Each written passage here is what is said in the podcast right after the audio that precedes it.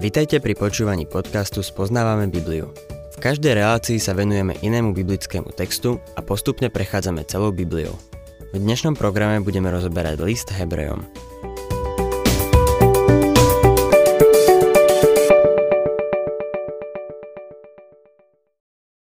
Milí poslucháči, v našom štúdiu Epištoly Hebrejom dnes budeme pokračovať od 20. verša 7. kapitoly. Píše sa tu o kňažstve pána Ježiša Krista, ktoré je pripodobnené ku kňažstvu Melchisedeka. Ako sme videli, pán Ježiš Kristus je kňazom na veky. Melchisedek je toho obrazom. Pán Boh nám ho tak predstavuje. Pán Ježiš je dokonalý kňaz. Áronovské kňažstvo nemohlo splniť všetky požiadavky. Teraz máme dokonalého kňaza, a tým je Pán Ježiš Kristus. V pasáži, ktorú sme minule zakončili, vidíme rozdiel medzi týmito dvomi kňažstvami.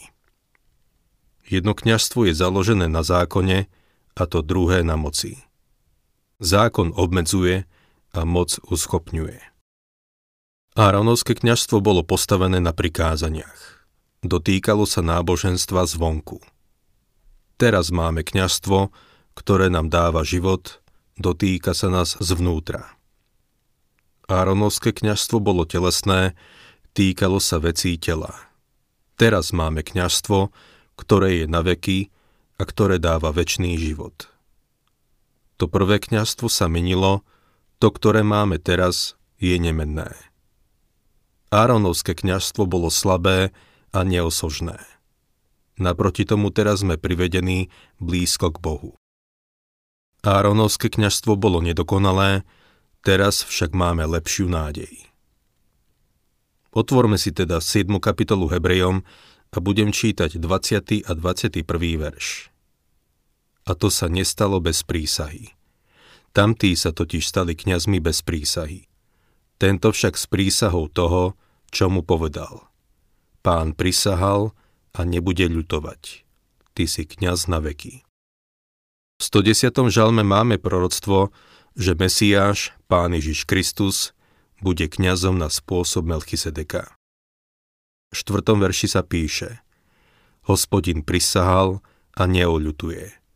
Ty si kňaz na veky na spôsob Melchisedeka.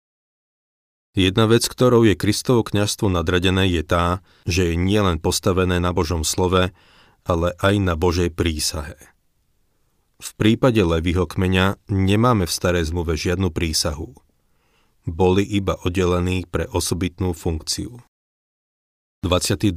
verš A preto sa Ježiš stal ručiteľom o toľko lepšej zmluvy.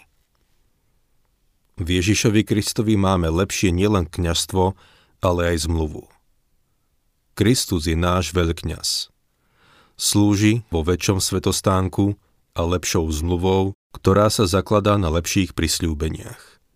Viac sa tomu venujú kapitoly 8 až 10. Kňastvo pána Ježiša je nadradené vo všetkých ohľadoch. Verš 23 Navyše, levických kňazov muselo byť mnoho, lebo smrť im bránila ostať nimi natrvalo. Inými slovami, Áronovské kňazstvo v starej zmluve bolo vždy ukončené smrťou. Áron zomrel rovnako ako Mojžiš. Vždy som mal pocit, že Áronova smrť bola rovnakou stratou pre Izrael ako Mojžišova smrť, ak nie ešte väčšou. Jeho smrťou prišli o svojho veľkňaza, toho, ktorý s nimi putoval na púšti a toho, ktorý ich poznal a rozumel im. Kňazstvo, ktoré máme teraz, je nemenné. Kristus bude žiť stále, aby sa za nás prihováral. 24. verš No tento, pretože zostáva na veky, má kňažstvo, ktoré neprechádza na iného. Pán Ježiš už viac nezomiera. Zomrel za naše hriechy raz a navždy, ale už viac nezomrie. Je tu stále pre nás. Raz som dostal list od poslucháča z Portorika, ktorý pracuje v ropnej spoločnosti a chodieva domov z práce veľmi neskoro. Každý večer o pol dvanástej počúva našu reláciu. Boží duch mu takto neskoro večer slúži Božím slovom. Pán Ježiš vedel o ňom dávno predtým, ako som dostal od neho ten list a dozvedel sa o ňom. Nepoznal som ho a nevedel som, že počúva tieto rozhlasové relácie. Pán Ježiš vedel o ňom všetko. Vedel, že počúva, lebo jeho kňazstvo je nemenné. To znamená, že má 24-hodinovú službu. A to znamená, že o pol jedenástej večer vie o tomto mužovi. Pozná ho, rozumie mu, slúži mu Božím slovom. Teším sa z toho, že môžem zvestovať Božie slovo a že Boží duch ho používa. Pán Ježiš je vznešený veľkňaz. Zatiaľ, čo tento muž počúval, ja som spal v posteli na druhom konci kontinentu. No aj keď spím, máme veľkňaza, ktorý nespí a ktorý spôsobí, aby jeho slovo bolo účinné. Je to niečo úžasné. Chváľme ho za to. Nasledujúci verš je azda kľúčový pre celú túto pasáž a je jadrom Evanielia. 25. verš. A preto môže aj dokonale spasiť tých, čo prostredníctvom Neho prichádzajú k Bohu, lebo žije neustále, aby sa za nich prihováral.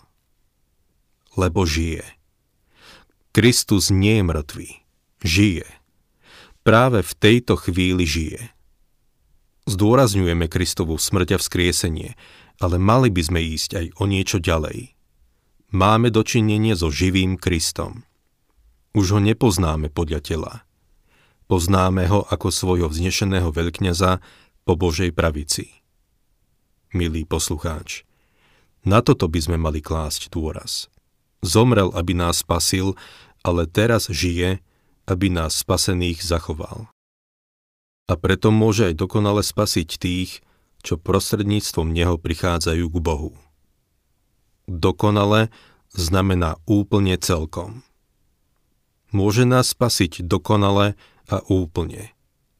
Je našim veľpastierom, ktorý až doteraz nestratil ani jednu ovečku.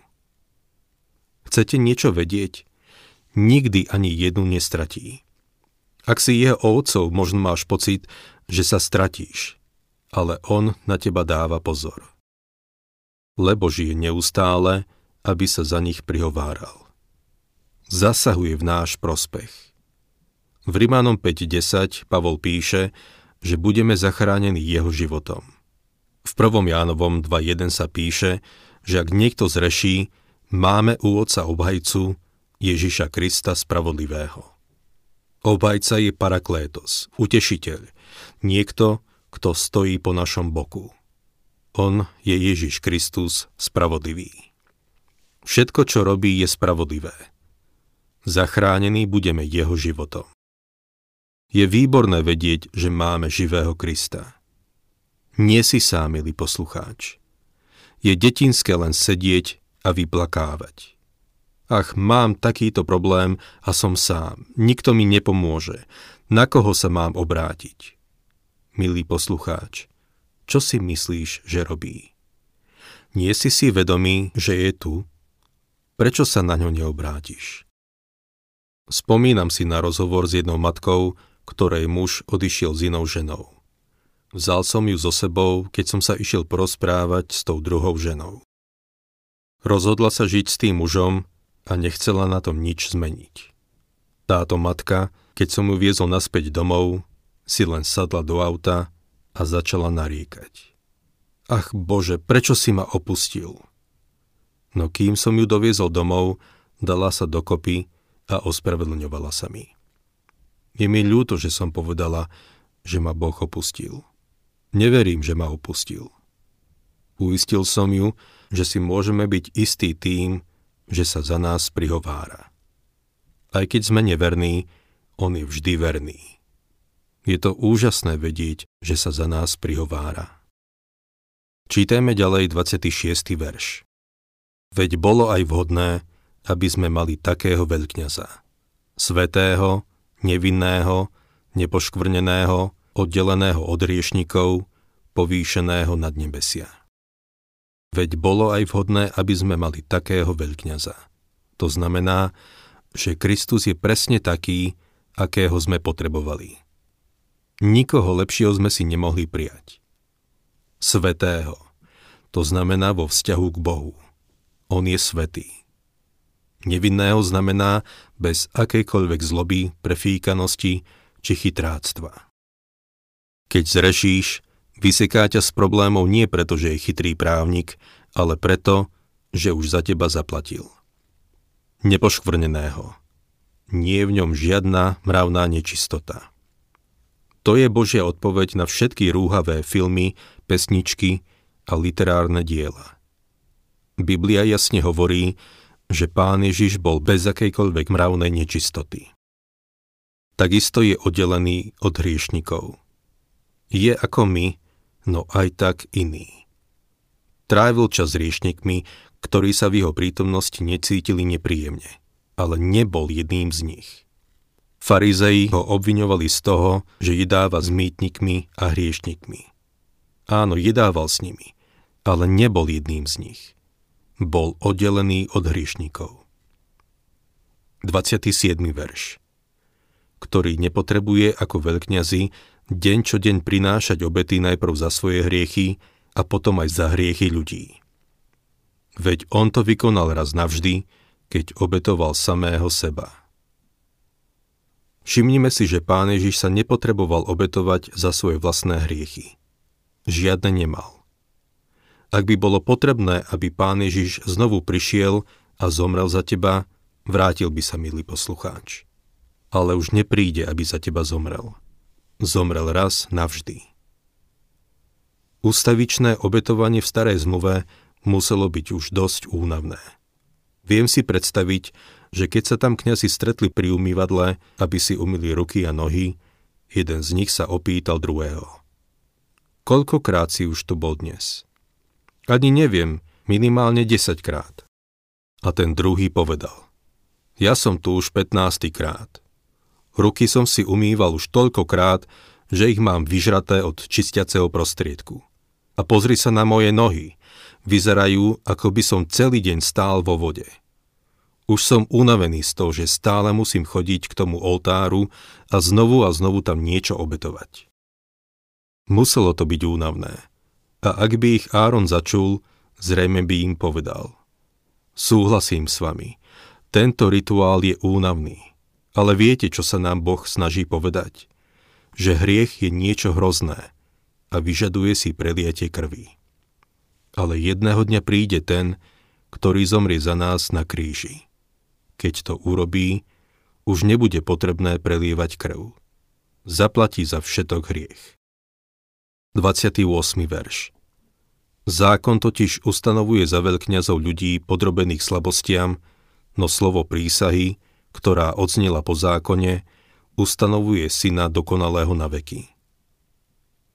Starozmluvný veľkňaz musel priniesť obeď aj za seba.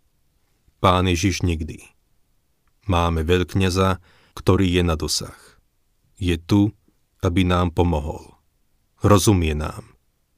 Na rozdiel od nás je však svetý, nevinný, nepoškvrnený a oddelený od riešnikov.